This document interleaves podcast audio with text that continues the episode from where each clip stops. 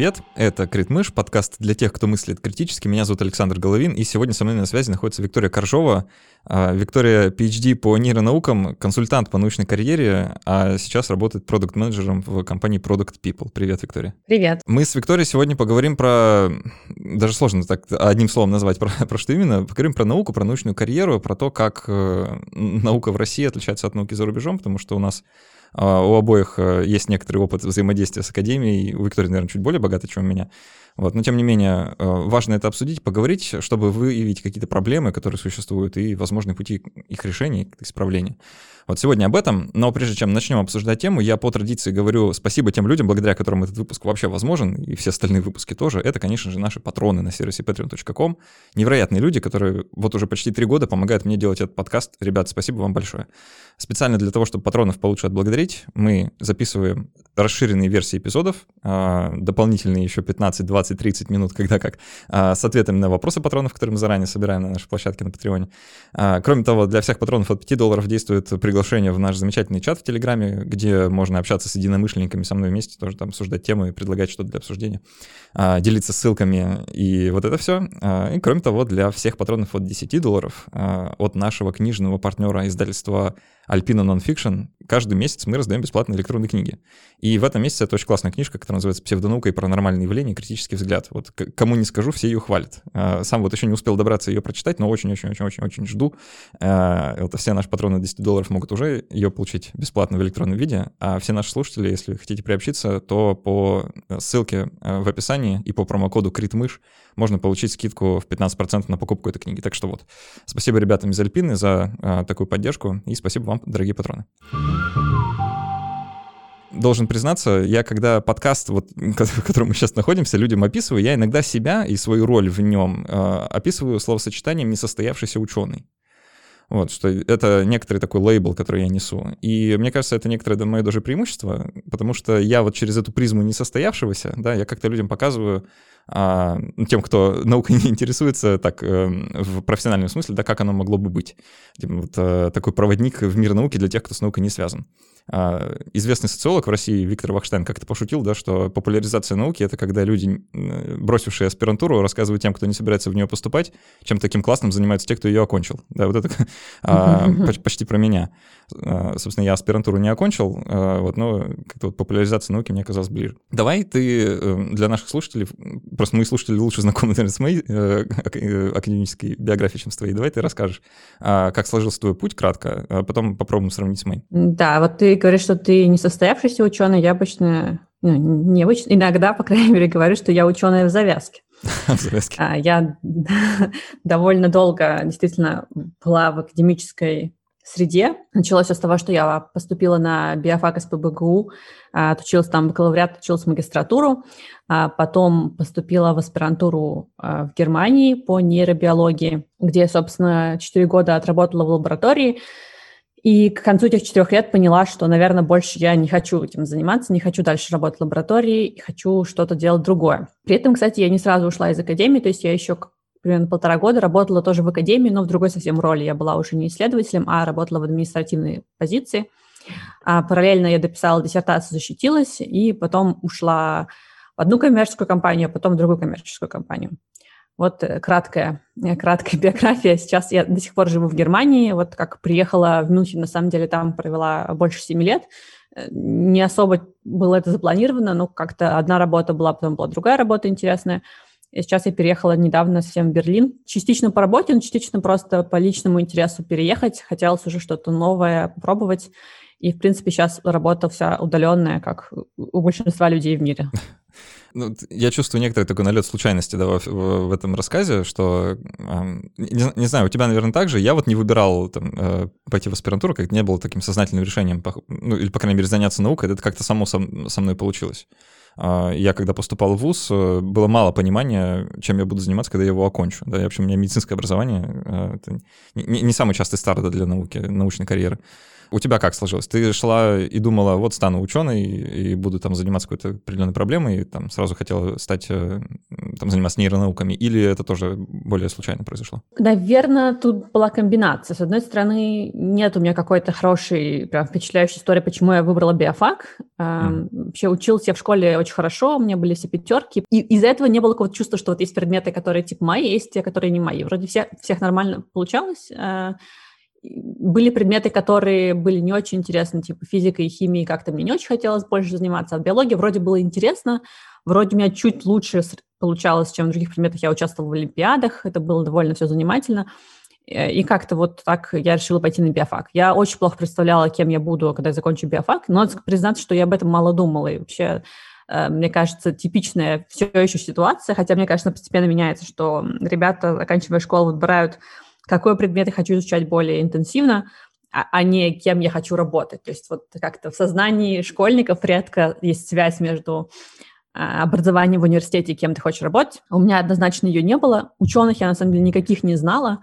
А, более того, я даже не читала научно-популярные книжки, что довольно нетипично, мне кажется. Многие люди пошли там на биофак или на химфак или на физфак, потому что читали какие-то научно-популярные книжки, представляли себе ученых, хотели тоже такими быть. А я читала в основном художественную литературу, научную фантастику и как-то про науку очень мало думала. Вот это вот был довольно случайный выбор. Родители мои э, как-то не вмешивались почему-то в мой выбор и доверяли мне возможность выбрать. Сами они были программисты по образованию. И ничего особо подсказать не могли. В общем, я пошла на биофак. Там, наверное, впервые стала думать, что я буду ученым. То есть вот там как раз я получила какое-то представление о том, кто такие ученые, что они делают, и это было все очень вдохновляюще а, и интересно. А, на лекциях а, нам как бы сказать, непрямыми словами, но между строк говорили, что ученые – это самые крутые люди на свете, они вот очень умные, и это благородное занятие, и мало что в жизни еще может с этим сравниться. Поэтому ощущение, что выбор, что идти в науку – это самый лучший выбор, оно было. При этом в лаборатории было работать интересно. Я пошла уже где-то в начале второго курса в лабу. Было прикольно, что я своими руками как-то могу воздействовать на живую материю. Вот я сливаю какие-то жидкости прозрачные, а потом а, бактерии производят те белки, которые я хочу. Вот это все было очень а, прикольно. Первые два раза, да, потом и... это нужно сделать еще 25 раз, и уже не так интересно. Ну, знаешь, вот это, я это почувствовала только в аспирантуре. Да, на самом деле, в то время в бакалавриате, в магистратуре все-таки было очень много вдохновения в научной работе, и мне кажется, во многом потому, что она перемежалась с другими занятиями. Все-таки, когда ты учишься, ну, ты ходишь там пару дней, может быть, в неделю в лабу, может быть, еще там какой-то один вечер ты приходишь, но ты не ходишь туда каждый день а, с 9 до 5, 6, 7. И это было как бы одно из занятий. И мне очень нравилось учиться. Учиться было супер интересно. У нас было много крутых преподавателей. Какого-то это вот сочетание учиться и работать в лабе было прикольно. В аспирантуру поэтому я шла, в принципе, осмысленно, что я хотела заниматься наукой, к моему вот окончанию а, магистратуры у меня был разный опыт. Я поработала в разных лабораториях, в разных тематиках, поработала в разных странах. У меня были стажировки а, за рубежом тоже. И было ощущение, что я хочу заниматься наукой. А, логическое рассуждение туда шло, нужно идти в аспирантуру. И было понимание, что я хочу поехать за рубеж, что делать, потому что в России я не видела, где я могу заниматься тем, что мне интересно, и чтобы еще мне за это платили какие-то деньги, на которые я смогу жить. А, вот, поэтому тут был довольно сознательный выбор. Но другое дело, что это не было, может быть, это было сознательное решение, но это не был сознательный выбор, потому что между чем и чем я выбираю, было непонятно. То есть вариант аспирантуры идти был понятный, чем еще могу заниматься, и было ли мое образование где-то еще полезно, и что у меня еще получается, я не особо понимала. Вот это, вот это правда. Ну, это мне созвучно как раз, потому что я, когда заканчивал э, вуз, э, медик учится 6 лет в России, ну, в общем, э, в целом, подольше, да, чем бакалавриат, и к концу обучения я очень остро осознавал, что я не хочу быть врачом. Это прям очень такая стрёмная ситуация, да, когда ты потратил огромную кучу времени, денег, там, вообще сил на учебу, и понимаешь, что mm. не, не очень хочется ее применять вот по непосредственно по назначению. И у меня тогда стоял выбор между я иду в ординатуру, как бы э, наплевав на вот это свое нежелание, да, и становлюсь таки врачом, как, как и положено.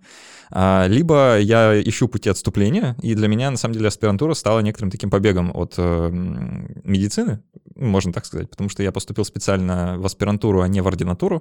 То есть я после сразу специалитета пошел в аспирантуру, получается.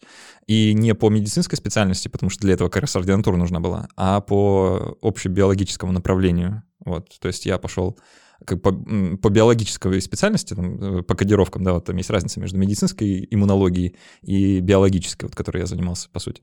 И я пошел заниматься иммунологией, потому что мне иммунология просто была интересна, с одной стороны, но это некоторое лукавство, потому что по большей части получилось случайно, что я оказался в иммунологической лаборатории именно, э, просто потому что там ну, по идее, нашлось место. То есть э, я mm. в последних курсах университета я начал как бы, захаживать в разные места, пытаясь присмотреться, где, где мне рады, где мне не рады, и вот показалось, что мне рады там, и поэтому туда и пошел, и, собственно, довольно легко поступил, учитывая, что на месте меня уже хотели принять.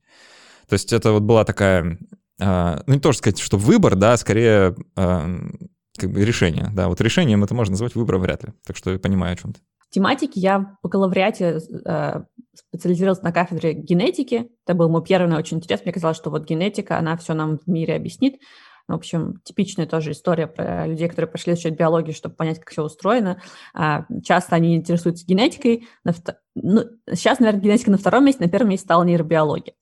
А, ну, это отдельная тема для разговора. В общем, я думала, генетика, все, понять генетику супер круто.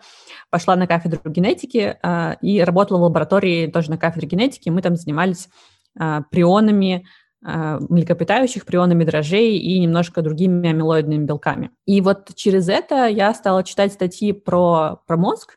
Как-то почему-то изначально у меня не было особой страсти к мозгу, но из-за того, что белки, которыми, с которыми мы работали, они были связаны как раз-таки с болезнями нервной системы, то я стала про мозг много читать, и мне стало казаться, что вот это очень круто, и очень интересно было бы работать на мышах, а не на дрожжах, потому что дрожжи, вот что они какие-то маленькие и далекие от людей, а вот там, мыши было бы круто, или какие-то другие животные, по крайней мере. Поэтому к магистратуре я скорее интересовалась работой с животными. Э, не была я уверена, что обязательно быть нейробиология, но это было предпочтительно. Я нашла лабораторию, куда я перешла, где работали э, с крысами, изучали болезнь Паркинсона. А потом э, у нас в Питере открылась микрогрантовская лаборатория в политехе, которая тоже занималась нейробиологией болезней всяких э, нервной системы. И я туда перешла. И к концу э, вот, магистратуры у меня было довольно четкое понимание, что я хочу дальше заниматься нейробиологией. А меня, если честно, интересовали более фундаментальные вопросы, как вообще работает э, нервная система, как работает мозг, как разные процессы работают на таком физиологическом уровне, вот не когнитивные науки, а вот именно физиологически, как у, там, у разных животных это работает, да. И я подавала на позиции, которые были бы связаны вот с э, нейрофизиологией, нейробиологией мозга. Э, но получилось так, что и я скорее бы хотела, да, фундаментальный вопрос, но получилось, что меня пригласили несколько лабораторий, которые были скорее направлены на нейробио... нейродегенеративные заболевания, потому что у меня такого опыта было больше. И я в результате в одну из таких лабораторий э, пошла.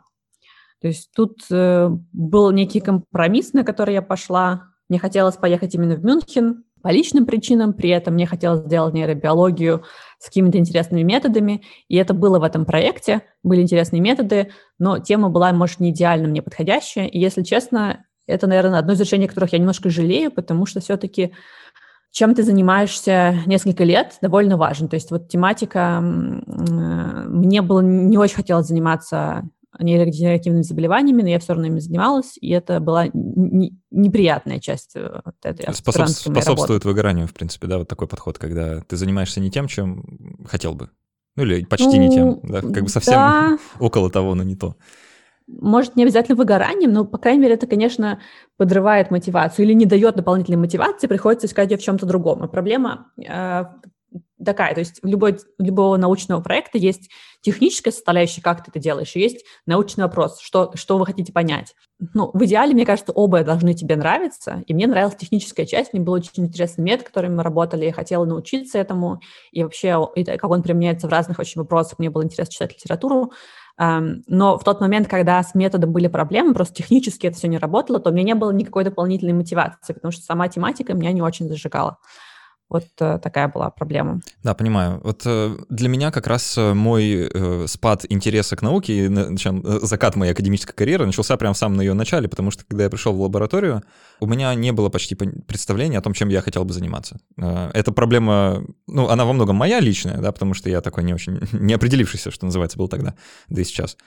Ну, или, или можно усмотреть здесь некоторые грехи нашего высшего образования, потому что, несмотря на то, что наука с медициной, в общем-то, тесно связаны, но представление о том, чем занимаются ученые чем можно было бы заняться, у меня не было, э, когда я закончил вуз. Что странно, да, учитывая, что, по идее, о чем еще в вузе заниматься, да, чем не изучать, как там люди что-то изучают.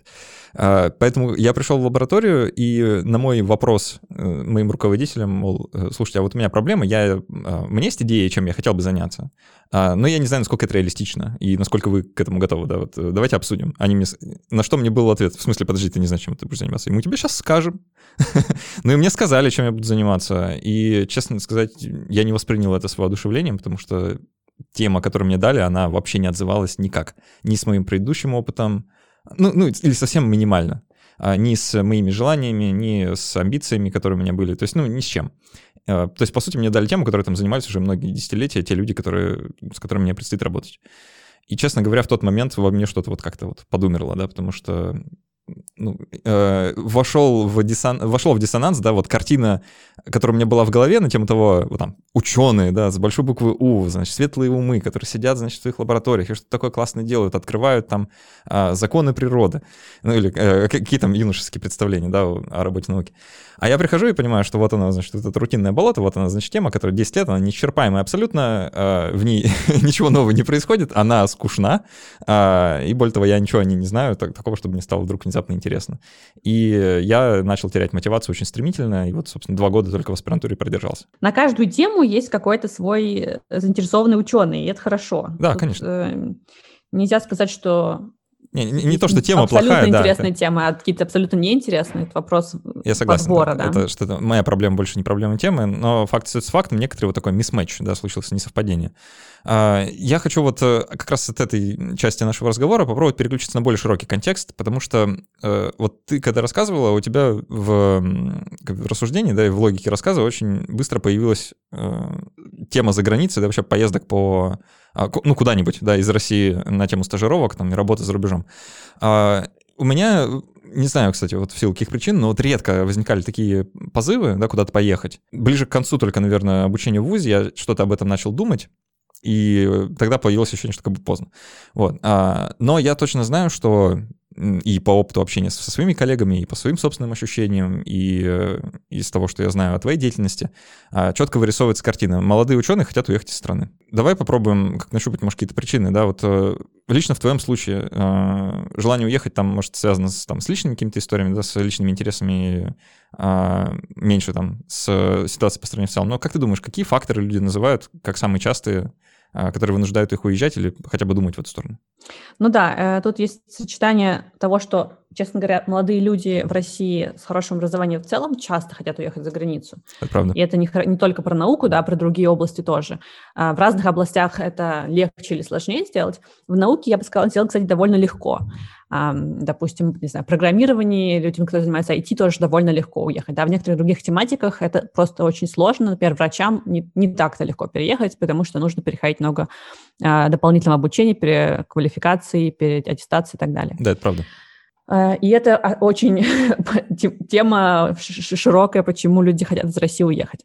Если говорить именно про науку, когда я заканчивала магистратуру, что я видела в тот момент, какие у меня возможности были а, в российской науке. Я могла остаться работать в той лаборатории, где я делала магистрский проект. Это была, в принципе, достаточно хорошая лаборатория по меркам местным. Это была новая лаборатория, а, открытая по мегагранту, которую возглавлял ученый проработавший долгие годы в Америке, у которого все еще была в Америке лаборатория. А, и это что означало? Что, во-первых, у этого ученого были высокие стандарты а, качества научной работы, чего я не видела в очень многих других лабораториях в России. И это вот одна большая проблема. То есть а, Поработав в нескольких лабораториях России, я часто наблюдала и посмотрев, как другие работают, какие-то мои однокурсники или какие-то соседние лаборатории, и видела, что часто нет стандартов качества. То есть люди публикуются в российских журналах на русском и считают, что это нормально. Вот это вот как бы это занятие наукой. Хотя мне тогда уже до студентки было очевидно, что это бессмысленная какая-то вещь. Э, если ты не пишешь статьи на английском в тех журналах, которые другие ученые читают, то ты как бы не производишь ничего на самом деле мировой науки, ты не, ты не существуешь для нее. и, и мне вот этот вариант точно не хотелось. То есть э, вот эта мегагрантовская лаба, по крайней мере, э, я знала, что там есть понимание, что такое мировая наука, есть понимание, что нужно делать для того, чтобы быть ее участником, и лаборатория этим бы занималась. И таких лабораторий в России какое-то количество есть. То есть, в принципе, можно было в какую-то такую лабораторию пойти в аспирантуру, но возникало две следующих проблемы. Во-первых, а, такие лаборатории, их, их мало, и, соответственно, не по всем темам есть такие лаборатории. И тематически мне не очень хотелось оставаться дальше в той лаборатории, где я была в магистратуре. Вторая проблема финансовая. Формальная э, то, что получают аспиранты в качестве стипендии, это абсолютные гроши, на которые, ну, не знаю, можно купить проездной, наверное, э, вот, и все, что можно. У меня общежитие было рядом с, э, с институтом, да, в котором я в аспирантуре был, поэтому как раз я экономил на билете, но, тем не менее, да, а стипендия там была очень плачевная. Ну да, по-моему, когда я заканчивала, то была стипендия что-то типа 6-7 тысяч, да. Да, Сейчас, около того, ну, около, около, да, в тех, в тех цифрах примерно. А, да, в лабораториях, которые достаточно успешные, а, будут стараться доплачивать из грантов. У них, как правило, есть гранты и доплачивают.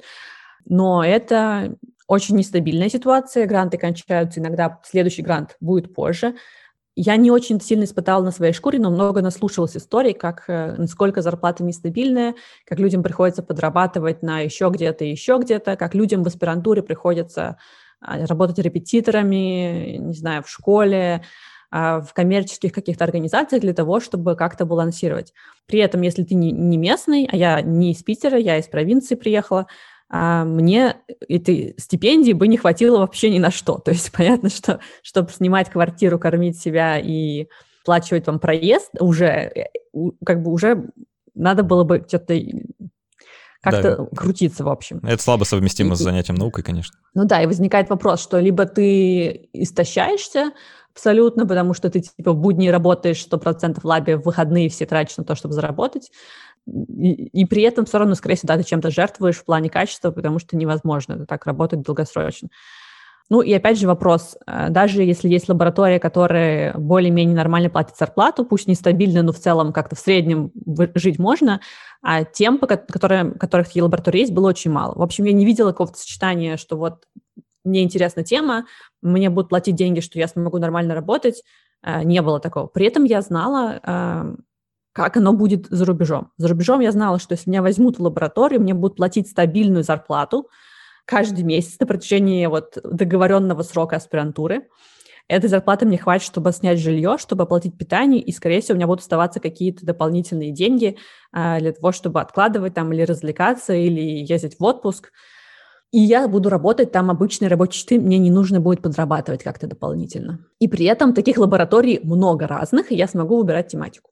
Вот про мотивацию ты сказала, просто хочу дополнить немножко контекста. А, действительно, когда ты попадаешь в лабораторию, в которой люди печатают э, свои работы на русском языке, а про мировую науку в целом даже и разговоров не идет, возникает очень странное такое, так, ну, странное ощущение, да, что мы здесь как будто не наукой занимаемся, а в какую-то имитацию играем. Да, вот у э, российского социолога Михаила Соколова, что я сегодня социологов вспоминаю, а, социологов науки в том числе, что э, так, у него есть статья, которая называется «Туземная наука». Вот он там сравнивает, вводит такое понятие «туземной науки», науки, да, это когда люди а, в странах, которые не являются передовыми в, там, в, рамках какой-то научной темы, но при этом не хотят отставать, да, а, они как бы формируют такой второй центр, э, ну или, по крайней мере, делают вид, что у них второй центр знаний. Вот есть некоторый такой первичный центр науки, да, где-то там, за океаном, а, там в Силиконовой долине, да, где сидят а, реально умные люди, да, и они там на английском какую-то мировую науку двигают. Вот мы бы хотели в этой тусовке быть, да, ну как-то что, в них как-то тоже участвовать. Но нас, ну, как-то не слушают, да, потому что, ну, видимо, то ли сказать нечего, то ли мы не умеем. А, и вместо того, чтобы честно в этом признаться, да, и сказать, давайте, короче, так, все, все на курсы академического английского, а, учимся писать на английском, еще думать на английском, больше взаимодействовать с мировыми учеными и как-то внедряться в эту тусу, потому что мы хотим. Вместо этого у нас начинается классическое такое наше российское, а, ну, не знаю, а, как это лучше назвать, ну, не знаю, имитация деятельности, да, вот, э, как в Советском Союзе отчитывались печатными научными листами за проделанную научную работу, да, а так вот у нас теперь только вместо печатных научных листов вот, значит, публикация в российских научных журналах, которые сами же эти университеты издают. И это все производит такое очень удручающее впечатление, и ты начинаешь видеть э, в этих лицах себя будущего. Да? Ты приходишь, такой молодой ученый, там тебе еще нет 25, а у тебя вся научная карьера впереди, и ты видишь, ну, смотришь на людей вокруг и как бы примеряешь, а кто ты будущий? Да, ну просто себе ролевую модель поведения ищешь. И видно, что все эти как бы вот э, варианты, они какие-то грустные. Ну да, ты, ты прав. Наверное, я, в том, что я уже рассказала, была только часть, конечно, причин. Первая причина такая более очевидная, это могу ли я заниматься интересной темой, чтобы мне за это платили какие-то адекватные деньги. В России это часто невозможно. Следующий вопрос.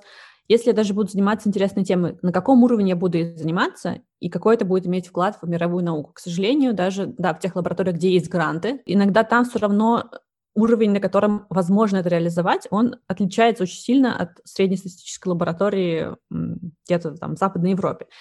И э, я это знала, потому что я уже немножко поработала в зарубежных лабах на каких-то недолгих стажировках, но меня поразило, конечно, насколько по-другому все устроено. Во-первых, э, там, закупки реактивов, да, вот э, набившаяся Москомину история, что в России ждешь по полгода какие-нибудь реактивы, и я своими глазами увидела, как в Швейцарии э, антитела привозили за два дня.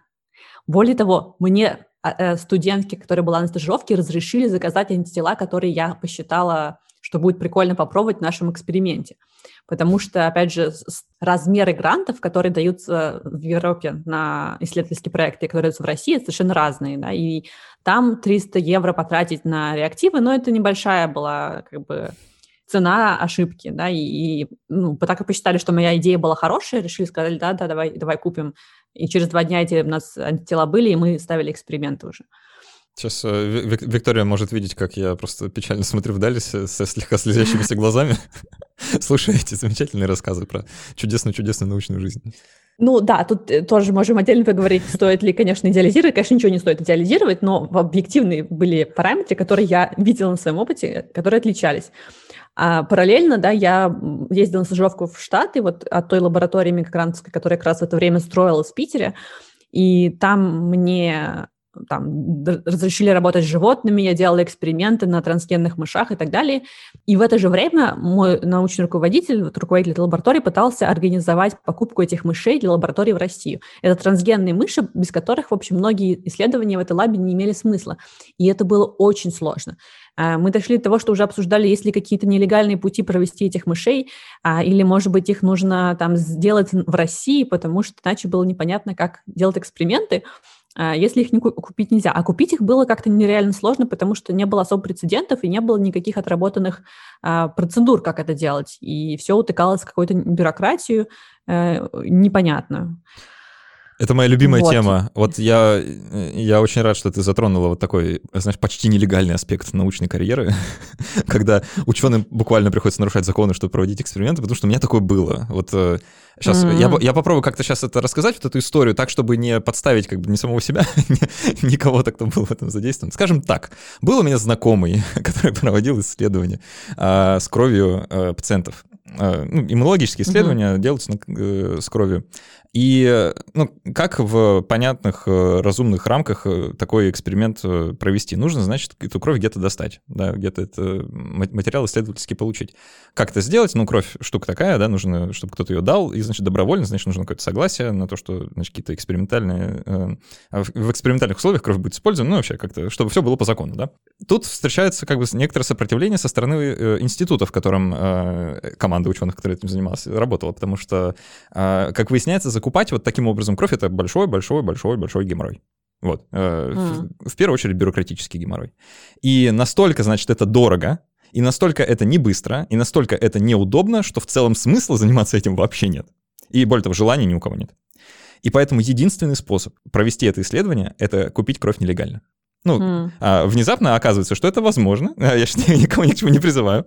Но а, коррупция и такая низовая, да, она очень широко распространена в некоторых кругах, в том числе в медицинских, ни для кого не секрет. И оказалось, что это вполне реально прийти в пункт переливания а, и, ну, буквально как вот, не знаю, покупаешь что-то незаконное, там из рук в руки тебе передадут какую-то пробирку, значит, ты потом с ней делаешь, что хочешь. И никому не... Mm. Главное потом, значит, в научной работе написать, да, что все получено в рамках закона.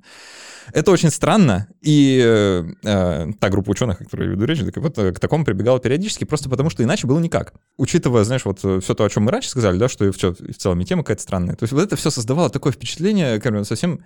А, чего-то странного, что я делаю, или там, кто-то, кто это делал, да, а, что происходит вообще что-то странное не, ну, не в рамках вообще научной деятельности, а что-то за пределами, что-то вообще за гранью добра и зла.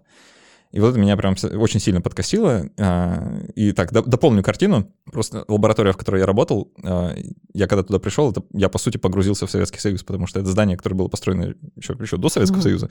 А, там внутри все осталось со времен Советского Союза. И в целом там ну, как бы мебель, атмосфера и все вот это, да, оно давит э, вот такой вот вековой историей, и кажется, что там вообще ничего не меняется. А тут еще вот это все, да, ну, в общем, стало совсем грустно. Тут, э, думаю, многие могут понять.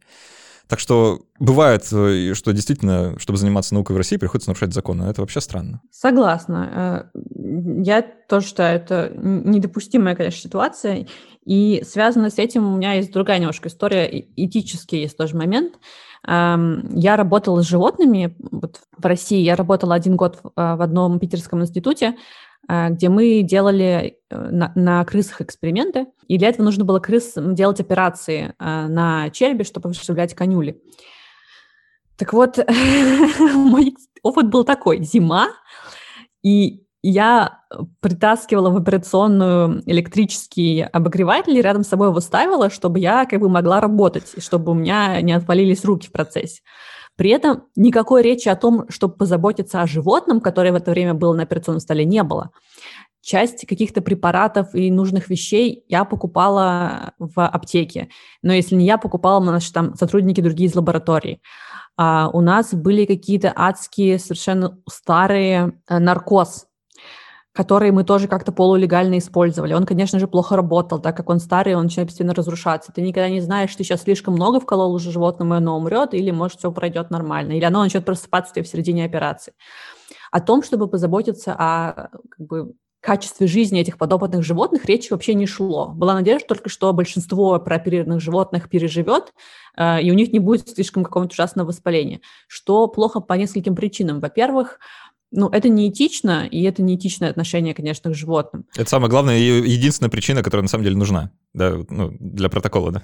Ну, да, это, это достаточная уже да. причина для того, чтобы считать это проблемой, но также, если мы, как бы кто-то скажет, что мы изучаем важные медицинские проблемы, и, конечно, лечение людей важнее, чем жизнь этих животных и их комфорт, это, ну, я могу понять такой аргумент, но второй проблема в том, что из-за плохих условий эксперимента у нас плохие получаются данные. Если у нас у части животных возникает какое-то воспаление или инфекции, потому что у нас нет антибиотиков, чтобы их лечить, а если мы не, не, не асептических условиях делаем эти операции. Все это приводит к тому, что данные, которые мы получили, на самом деле как бы гроша ломаного не стоят. И, и тогда абсолютно бессмысленно, что эти животные страдали.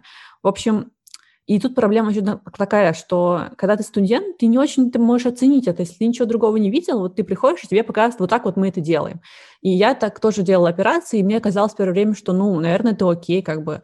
Мне не приходило в голову, что есть какая-то проблема, или я не знала, что можно по-другому это делать, да. Но потом, опять же, вот мои стажировки э, тут меня сильно повлияли, потому что я увидела, какие там требования, прошла там формальные тренинги для работы с животными, которых в России вообще какие тренинги? Тебе просто говорят, вот, вот смотри, мы один раз тебе показали, теперь вот тебе инструменты, режь, пожалуйста, начинай.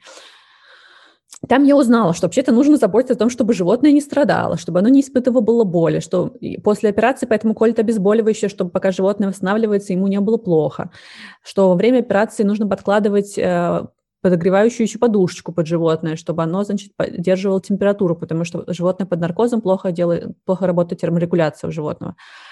А, и, и всякие вот такие другие вещи. И после этого мне, я не знаю, я, наверное, не смогла бы, если бы мне пришлось остаться в России, я не уверена, что смогла бы работать там с животными, потому что это было уже как бы тяжело. Мои стандарты поменялись, и это было неприятно. Ну, хочешь, я, я вот буду для тебя вот этим зеркалом э, в возможную альтернативную вселенную. Я остался в России, я работал с животными. Я тебе могу сказать, э, могу рассказать пару интересных вещей на тему того, как это происходило. Хотя, думаю, ты так догадываешься.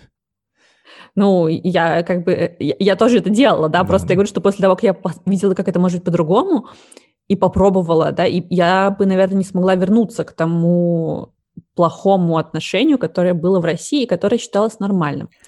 И тут я тоже, надо оговориться, может, я понимаю, что это не со зла, да, и я не обвиняю, ну, как сказать, я с неким как бы сочувствием думаю про ученых, которые это делают, хотя вина в этом тоже их есть, да, все-таки эм, да, я понимаю, о чем ты говоришь. То есть это, э, это не то, что они такие злые, они не любят животных, и поэтому они их мучают, а просто они в таких условиях оказываются, в которых это, ну, просто удобнее так себя вести.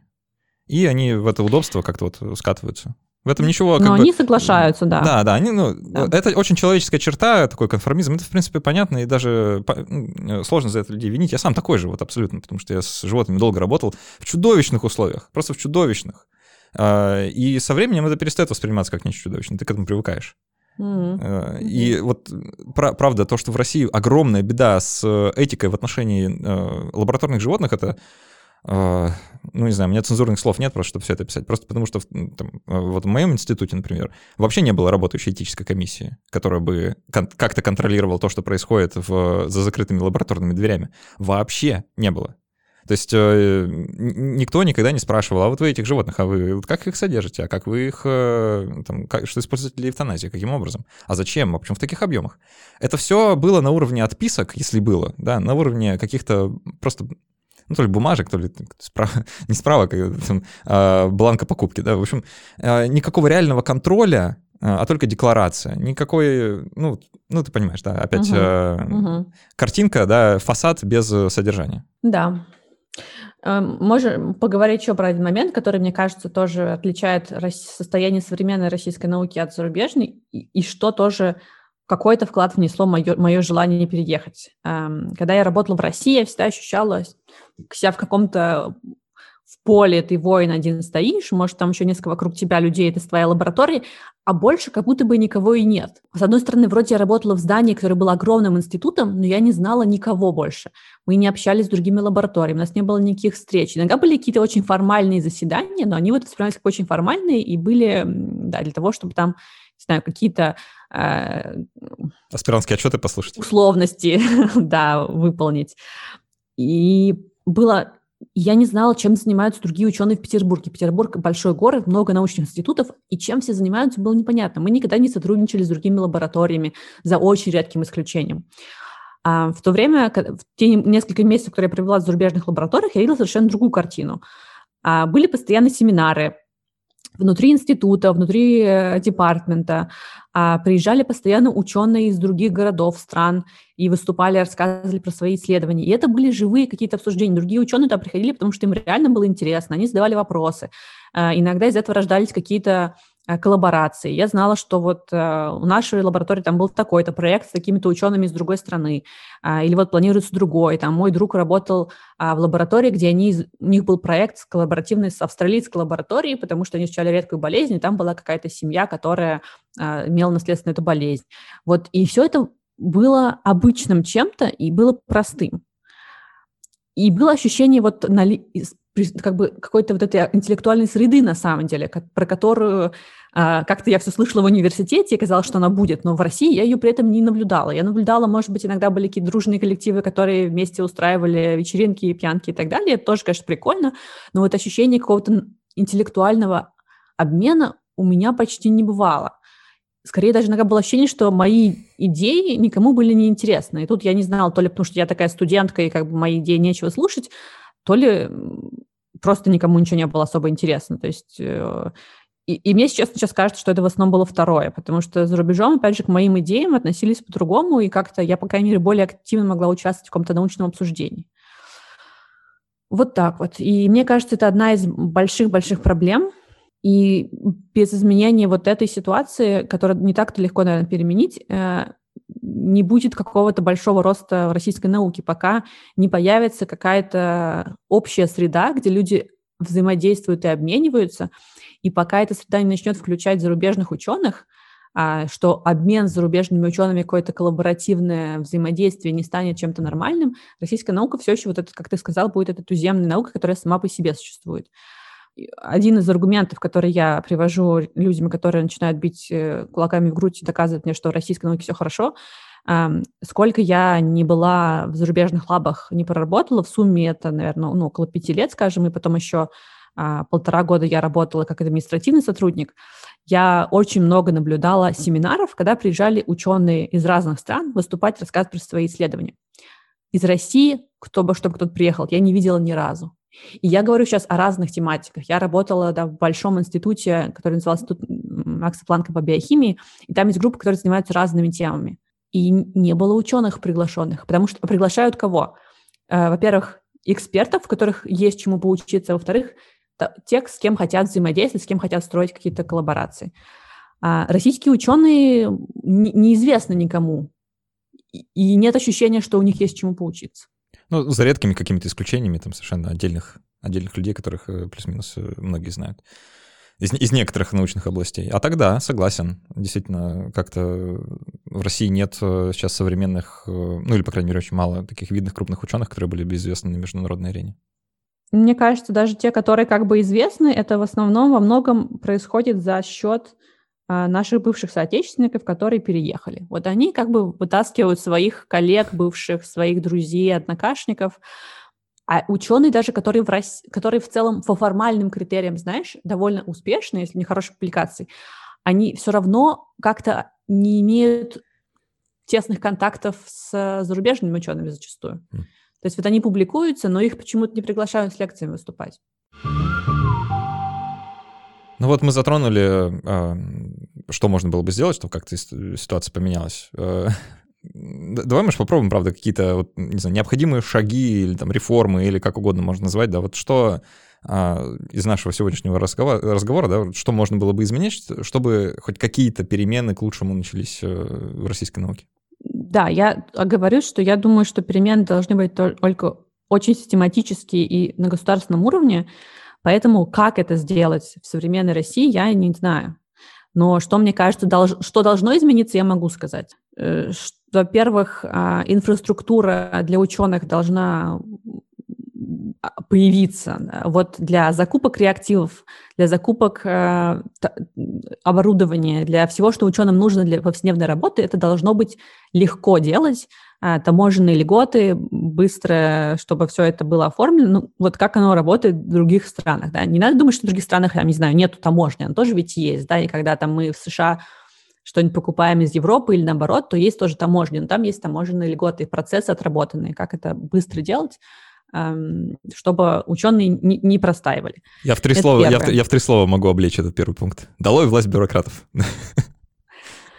Ну, знаешь, ну, это По крайней неверно. мере, я давай, давайте как-то немножко снизим э, их влияние на процесс. Да дело ведь не в бюрократах. Бюрократия она неизбежна, и это хорошо. Вот mm. Германия очень бюрократизированная страна, и это потому что когда что ты пытаешься что-то большое организовать, какую-то страну, да, то тебе неизбежно нужна бюрократия, нужны процессы. Но Конечно. Если процессов нет, вот это место, где проблемы. То есть должны быть процессы а, с такой бюрократией, которая будет способствовать тому, чтобы это быстро происходило. Следующее, вот э, как-то включить Россию в мировую науку. Здесь несколько разных аспектов. А, с одной стороны, для того, чтобы люди в обе стороны ездили по работе, по, на выступления а, для учебы – опять же, друг, другой аргумент, да, что в российской науке не все хорошо, не очень-то в российскую науку стремятся приехать люди из-за рубежа.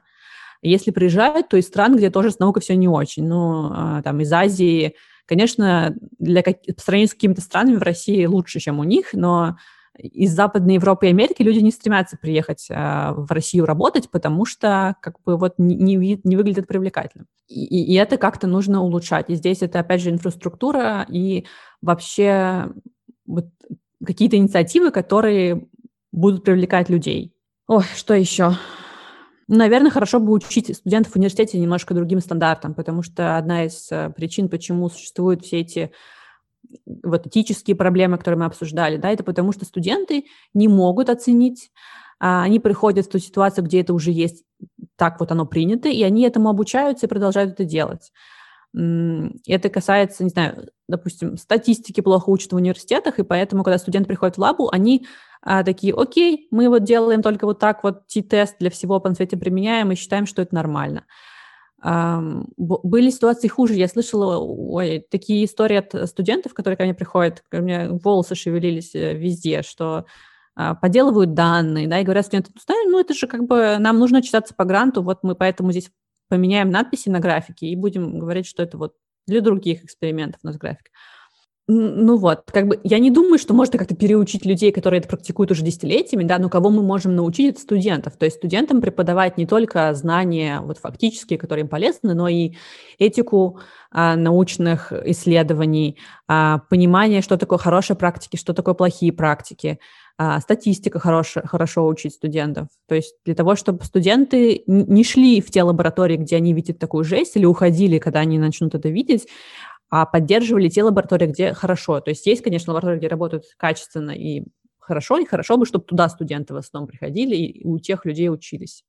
Ну и насчет, э, не знаю, вот система грантов в России, наверное, тоже требует какого-то пересмотра, в том числе потому, как я сказала, что э, суммы зачастую настолько маленькие, что на них сложно что-то обеспечить адекватное. И поэтому а, лаборатория постоянно ищет, э, пытается много грантов выдавать, а, все равно это какие-то кусочки, на которые часто нельзя нанять сотрудников нормально. Ну, в общем, э, тут есть тоже о чем подумать и поработать.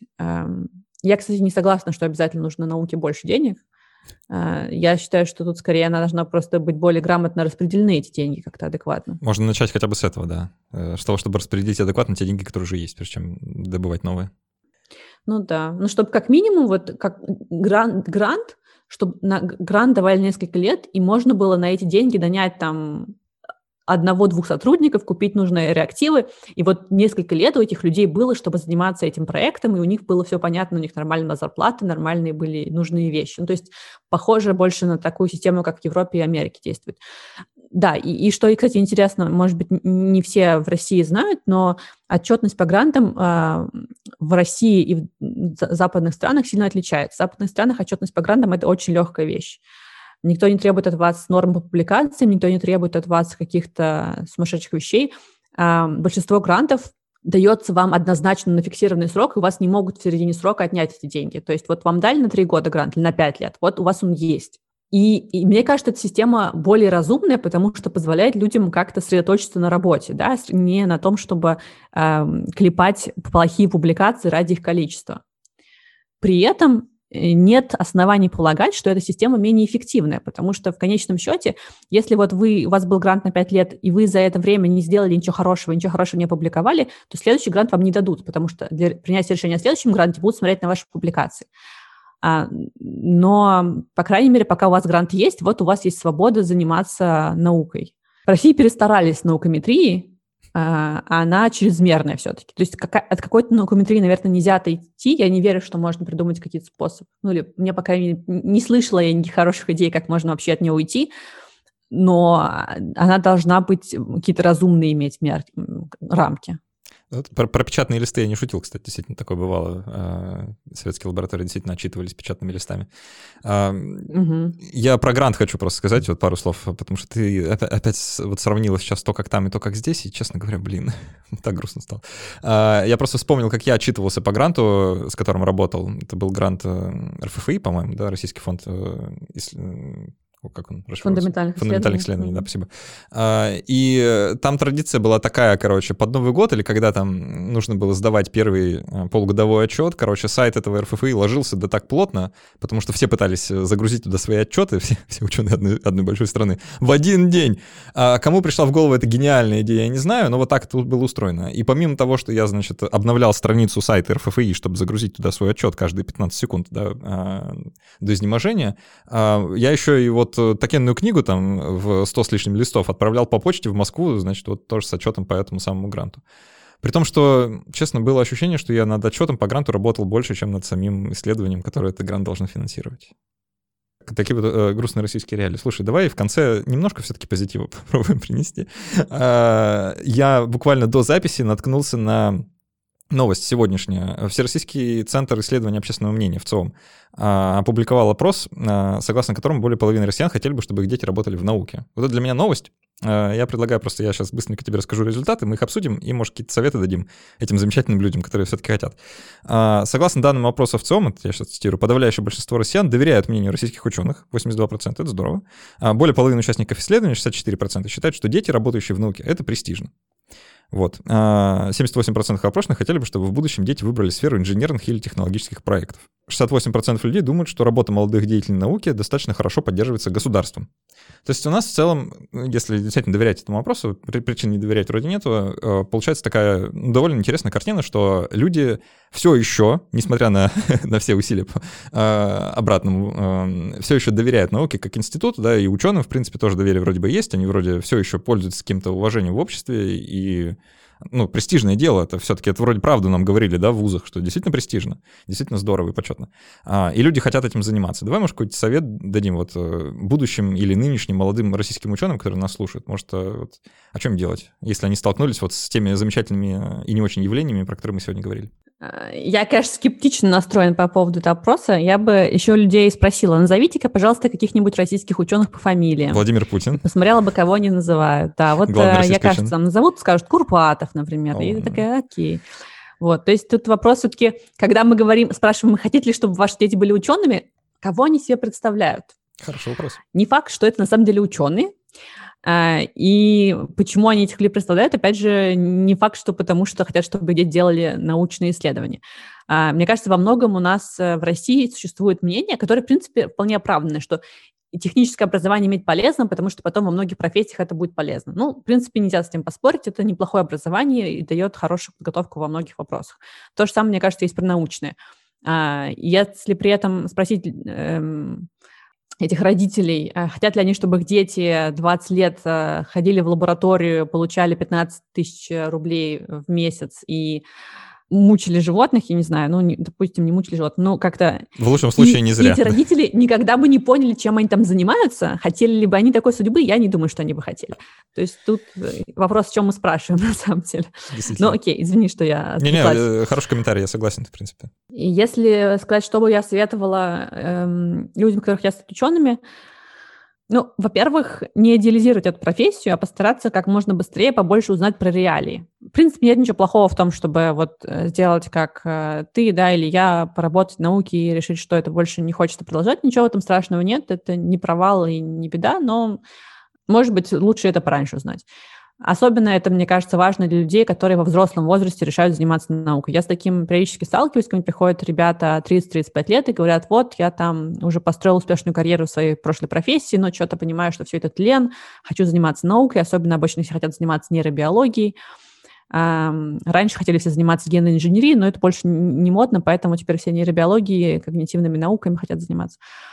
Эм, и проблема в том, что люди очень превратно представляют себе работу ученого ежедневную, они больше опираются на то, что вот они прочитали интересные книжки, и было прикольно. Вот, поэтому а, если вы опираетесь в своем выборе профессии в основном на это, это опасно.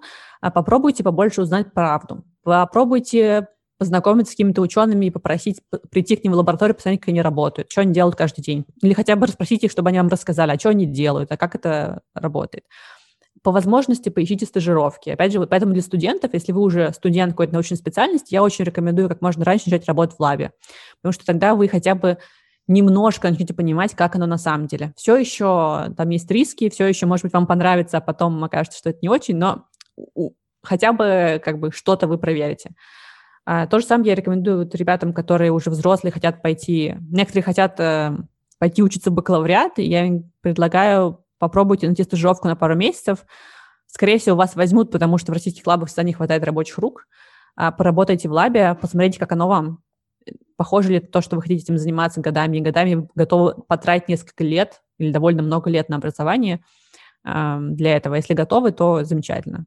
Опять же, такие случаи есть. Есть люди, которые в взрослом возрасте перешли в науку и стали а, успешными, и, может быть, успешность даже не так принципиально, как довольными своей жизнью учеными, а, бывает такое. Но много также людей, которые разочаровались, которые причем потратили годы и деньги на образование, потом наконец начали работать и такие, блин, ну это вообще не как в книжках было, и все брошу я. В общем, начните как ран... можно раньше практиковаться, общайтесь с людьми, которые в этой сфере уже работают, спрашивайте, как их жизнь устроена, что им нравится, что им не нравится, обращайте внимание на то, что они рассказывают, думайте, насколько это к вам подходит.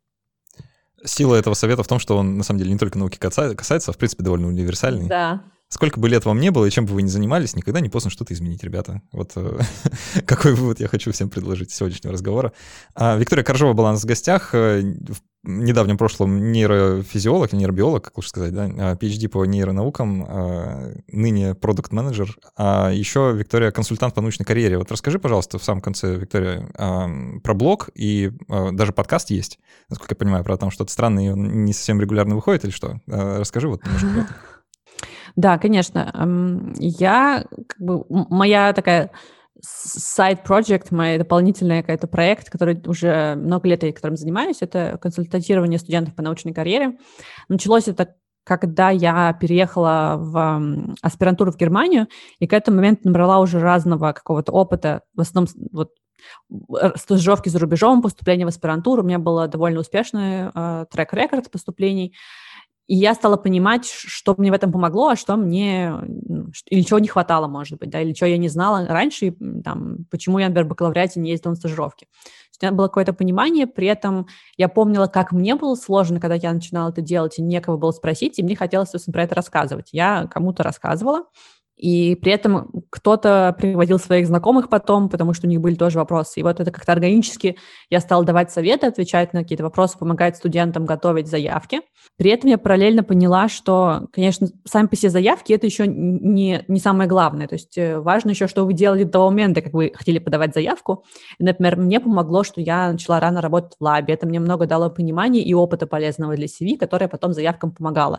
Я участвовала много в конференциях. И вот, естественно, стала студентом рассказывать не только вот как правильно заявку написать, но и как вообще а, подготовиться к этому, как там с первых курсов, что можно делать для того, чтобы потом у вас был большой выбор, вы могли выбирать, что вы будете делать, чем заниматься и где. Из этого родился курс молодого ученого, а, которого было уже, по-моему, 8 потоков. А, в этом году его пока еще не было, и, наверное, в таком виде больше не будет, но это курс про то, что студентам, собственно, делать. Вот вы пришли на научную специальность, что теперь делать, что нужно еще знать, кроме того, что вам в университете рассказывают? А, какие есть возможности для научной работы? Что такое конференции? Какие есть стажировки? Какие есть дополнительные какие-то обучающие программы? А, какие есть стипендии? Как на все это подаваться и почему в этом есть смысл? И как вообще карьера ученого устроена? То, что мы говорили с тобой в начале, да, студенты редко представляют, что это такое на самом деле, и при этом, если они начинают представлять, они могут более грамотно себя вести. И в том числе они могут, э, начинают видеть, что работать в лабе – это не единственный карьерный путь. И если они поймут, что работать в лабе им не хочется, то их образование много где еще может пригодиться, и они как более разумно э, дальнейшие шаги какие-то делают. Uh, то есть основная моя тут uh, деятельность – это вот этот курс, uh, который я проводила уже несколько раз. А, это еще от него отщепился курс поступления на PhD, но он такой более специализированный. Вот именно если вы уже решили, что хотите на PhD за границу поступать, мы готовим документы вместе, выбираем лаборатории. А, и параллельно я даю личные консультации по разным вопросам, начиная от вопроса вообще, что делать. И вот я в такой ситуации не знаю, как лучше, хочется то, а как то попасть, до конкретной помощи с подачей заявок. А, и выступаю периодически с лекциями на вот разные вопросы около околокарьерный или soft skills, как готовить какие-то документы или как вообще на что тратить время, какие есть возможности, вот про это. И подкаст есть. С подкастом история забавная, потому что я его решила записывать э, в 2017 году. Но я же не решила, а записала в 2017 году. Это очень круто. Это еще до того, как э, подкасты стрельнули в России. Это прям очень здорово, что тебе тогда так это вот В этом идея. была и проблема, да, что тогда никто особо как-то не понял, то есть у меня был довольно популярный паблик ВКонтакте, и там было, ну, на тот момент, наверное, два раза меньше людей, чем сейчас, но, в принципе, там была активная довольно аудитория. При этом подкасты было неудобно выкладывать, ВКонтакте подкастов не было. А, это было там через SoundCloud, и надо было выкладывать на моем блоге, и люди, мне кажется, тупо не доходили туда, и как-то, в общем, было очень мало фидбэка на это, и поэтому я записала 7 выпусков, но из них выложила только три, что ли, и потом оно просто все у меня село в, на хард-драйве, и ничего с этим не делала.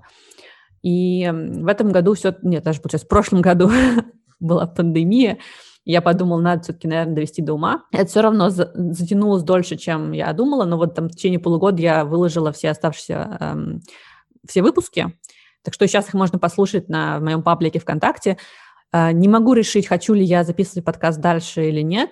Э, с одной стороны, и хочется, с другой стороны, вот это все было так трудно как-то для меня. О чем подкаст? Подкаст — это разговоры с молодыми учеными, которые в разных странах э, работают или работали а, сейчас и как они туда попали. И там много разговоров именно с студентами, то есть это не, не какие-то супер продвинутые ученые, а вот реально начинающие, как они что-то делали, какой у них был опыт, что им понравилось, а, как они принимали какие-то решения. Хочется очень записать а, восьмой выпуск, где мы поговорим с теми же ребятами три года спустя, но все еще это план, который не реализован. Посмотрим, в общем, как это будет. Ну, я уверен, что сейчас э, заинтересовавшиеся нынешние и будущие российские молодые ученые, которые думают над тем того, чтобы там куда-то поехать, э, вообще послушать больше информации на эту тему, заинтересовались, пошли подписались и прям заставят тебя, заставят э, делать еще выпуски, и мы о них услышим. Ну, надеюсь, да. Если кто-то хочет мне помочь делом, да, и помочь мне с технической стороной, напишите мне. Я буду, на самом деле, очень рада, потому что это то, что, на что часто не хватает времени. О, отлично. А, еще и клич такой бросили. А, Виктория Коржова была у нас в гостях, еще раз напоминаю. Мы продолжим еще в формате после каста для наших патронов, ответим на их вопросы. А, становитесь, кстати, патронами, это очень здорово и приятно, еще и полезно по всем фронтам. Оставляйте отзывы к этому эпизоду, там, где это возможно, напишите нам, понравилось вам или не понравилось, согласны вы с нами или нет. Если вы вдруг э, российский молодой ученый или уже не очень молодой.